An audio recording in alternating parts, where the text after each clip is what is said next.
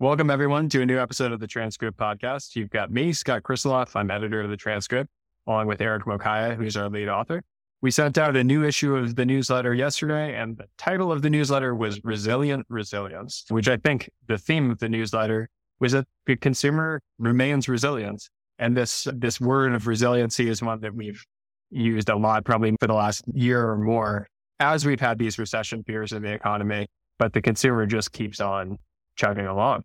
And so last mm-hmm. week we had three credit card companies that we looked at, MasterCard, Visa, and American Express, all saying the consumer is in good shape. And this also creates some challenges for the Fed as they fight inflation and they focus on services inflation, especially.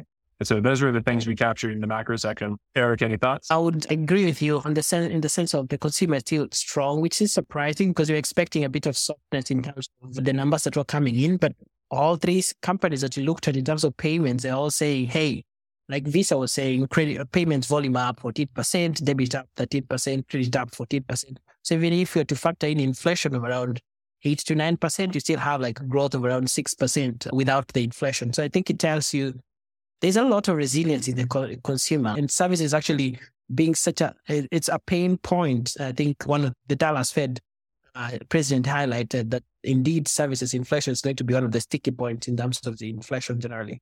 So it's Fed week this week. So I think they have looked at these numbers also. So I, I would be interested to know what they think about some of these numbers that are coming in. They're showing that inflation is not subsiding as much as they wanted it to. Thoughts?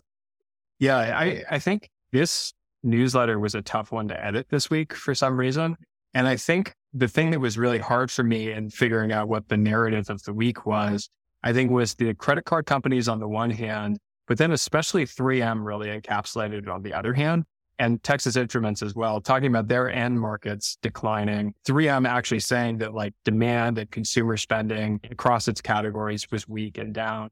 And so trying to like get those two things aligned, those two different concepts aligned was one that was a little bit difficult for me. And in the past few months, we've talked about maybe this is a function of demand for goods falling with services still being strong. And maybe that is still part of the story. But I think another thing that I keyed in this week was some of the story may also be inventories declining, which is something that you've talked about a lot, Eric. For the manufacturers, if retailers or distributors are liquidating inventories, the manufacturers are going to see a larger decline in demand than the end market is actually seeing in demand. So maybe you have this layer of goods demand declining, but also inventory contraction accelerating or being very large. And maybe that's why some of the manufacturers are seeing more extreme recessionary signals than like the credit card companies. And this actually would be a classic recession dynamic. So, and it's a classic recession dynamic that once the inventories are liquidated, then you actually like load this trampoline for a rebound. So if that's one of the dynamics that's happening in the economy, this is a really important one to follow too.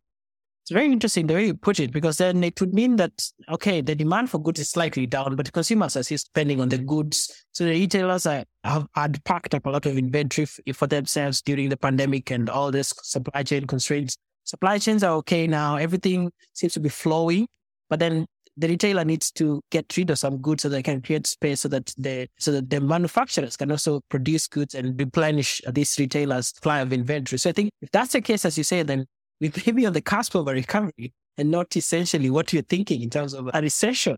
Honestly, we could be. And that is tricky because you have this dual track dynamic on top of it, right? The Fed is very focused on services inflation. This is something that we started to, to, look at the last PMI in January as well, where the services PMI inflation was so much higher than the manufacturing PMI. But yeah, I mean, that underlying inflation in the services sector, obviously driven by labor markets, which are going to be a lagging indicator for the Fed. And then also is more driven by that inflationary psychology. It's a little stickier than goods inflation. And so the Fed focusing on this means that the Fed may stay hawkish longer than we expected, especially if some of the dynamics, recessionary inventory correction dynamics start to start to clear up as well. I could add something there. The ASML CEO, because I listened a bit to the earnings call, and one of the things he said is that they expect the second half of this year to be better. One of the things that ASML is working on through a lot this, and also I think Lam Research talked about it, that they have extremely excess inventory, especially in the chips market. So they're working through that this year. But then even with that kind of inventory that they have, their customers are telling them like, hey, we're working through this inventory, but by the second half of this year, they actually be begin to ramp up orders. So they do have a bit of order backlog for the second half of the year. So that's a bit feeding into that theory that we just had. But again, think it will take us a bit of more time to digest some of these things that we're also thinking through right now.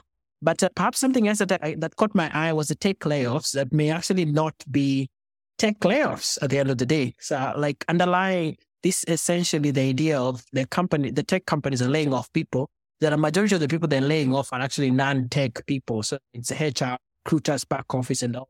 And I would say this has actually been my this was my personal experience at Klarna when they laid off a lot of the people. They didn't lay off the engineering department. The engineering department, which is called the business, was almost intact. The people affected the most were HR recruiters because they don't have visibility in terms of any recruitment ramping up anytime soon. Uh, they, they, laid off a lot of people in sales, in marketing, and all. So I think this was a particularly noticeable thing for me, and it at least aligns to what I've seen before, or at least experienced myself. So I don't know what your thoughts are, especially around layoffs, the issue of also hiring and the labor markets generally. Yeah, I think it actually echoes some stuff that was in the miscellaneous nuggets of wisdom section this week mm-hmm. as well of like managing through a downturn and recognizing that downturns end up rebounding at some point. And if you're cutting like engineering resources, especially, you're starting to cut into muscle, if not deeper, because the engineering resources are really what allow you to build product that allow you to have growth in the next cycles and beyond. I think within the technology section, the biggest thing that we covered this week and have continued to cover is just AI, which again, I think I've probably drank the Kool Aid harder than most people in terms of what impact AI will have on the world. But it does feel like a fundamental change to the technology section of even the transcript. If we look like the pre chat GPT and post chat GPT worlds for us, the conversation has moved meaningfully in terms of what we care about or what's impacting technology and the dynamics of that industry. And this week was a, a, continuation of that. I think Sam Altman made his appearance in the transcript for the first time. Yeah. Any thoughts there? For me, what stood out was, I think, listening into the Tesla call. First, I think the second time listening in, and it's good to listen in on Elon Musk. He liked our tweet, by the way. Really nice. It should be a follow of the transcript. I hope so. So I think the thing that stood out for me was that uh, the Tesla itself has an AI arm that is maybe one of the most advanced from what they were speaking about because it's very specialized. It's the other chips. I think they're comparing them to NVIDIA and all. Some of them may, they do a lot of tasks, but Tesla is very focused on just training. And because of that, it may actually be one of the most powerful tools that they have. It's a bit of one of those things that people talk about Tesla insurance, Tesla doing a lot of other stuff, but I rarely hear about Tesla and AI. And I think this is a good point to note. Yeah, this is a very underappreciated potential catalyst for Tesla. I think. I don't know how good the chips actually are that they're building, but in the editor's notes version that is available for premium subscribers, I noted that NVIDIA is really the arms dealer for the entire AI industry. It's all of the models of trained based on NVIDIA GPUs or GPUs in general.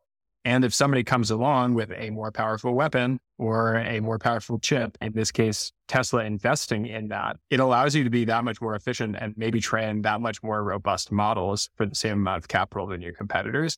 And this is something that like is potential leapfrog dynamics even within AI now. So it's interesting to see that's a bet that Tesla is making that is worth keeping on the radar too.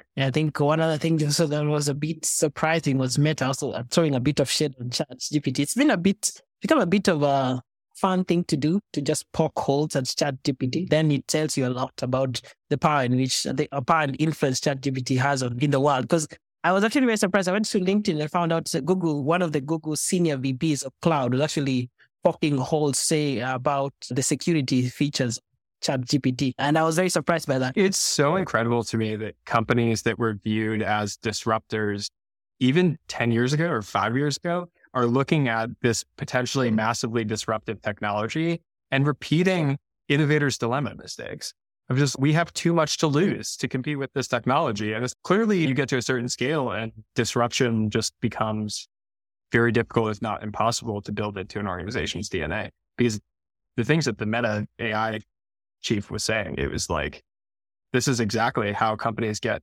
disrupted by, by dismissing competitors, by trying to keep your current territory. Unless you're playing offense, you're going to get disrupted.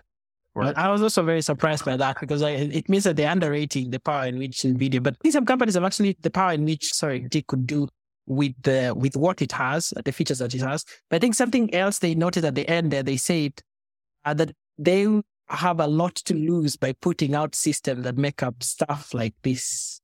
So I think, as you said, it's the innovator's dilemma. Again, applying to the same companies were disruptors just a little while ago. Any other pickings from it was a, such a rich newsletter this week. I think there's so much to go through. There's, there's much stuff, but I think I, I, would want to close maybe by discussing a bit about energy markets.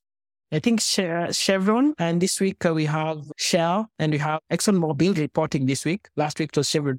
What you can see from all this is these companies have a lot of cash right now. What I see from all the energy companies that I've read about so far they're very bullish about this year, 2023. Do you share the same bullish? It definitely, we, this was like two years ago now, I think, when we were coming out of the pandemic, that you and I talked about energy companies being an area of markets that were like set up for huge positive surprises. And this isn't as extreme as it was back then, but the world is trying to move to renewable energy. And there's so much mind share on renewables and electricity and non fossil fuels that there's been massive underinvestment probably in oil and gas to the extent that we still need to run the world on fossil fuels. And we do. There's so much incumbent energy use in fossil fuels. And so the supply demand dynamics in that space could stack up in favor of oil companies, especially as we're seeing China potentially come back online here of new energy demand, pushing energy prices higher. Oil companies, again, could be strong performers here. Yeah, definitely. I think I think the the, the key thing to watch is the how the reopening in China is going, and of course, from the, most of the quotes that we had this week, it looks like, especially for luxury companies, they're having such a, a blast of a time as China reopens, and people are really again eager to spend once again because they've been indoors a bit too much. So lots of things to explore, too little time, but thank you so much for joining us once again this week. This is the big week. A lot of tech companies reporting. We'll be doing live threads on Twitter. You can check us out. So we have a new, a new product kind of we're testing out. We do chats every Sunday. So follow us on Twitter and see some of the chats that we're coming up with. And definitely subscribe, share our newsletter, share our podcast. And yeah, keep us. Uh, see you again next week for more of this content. Bye for this week.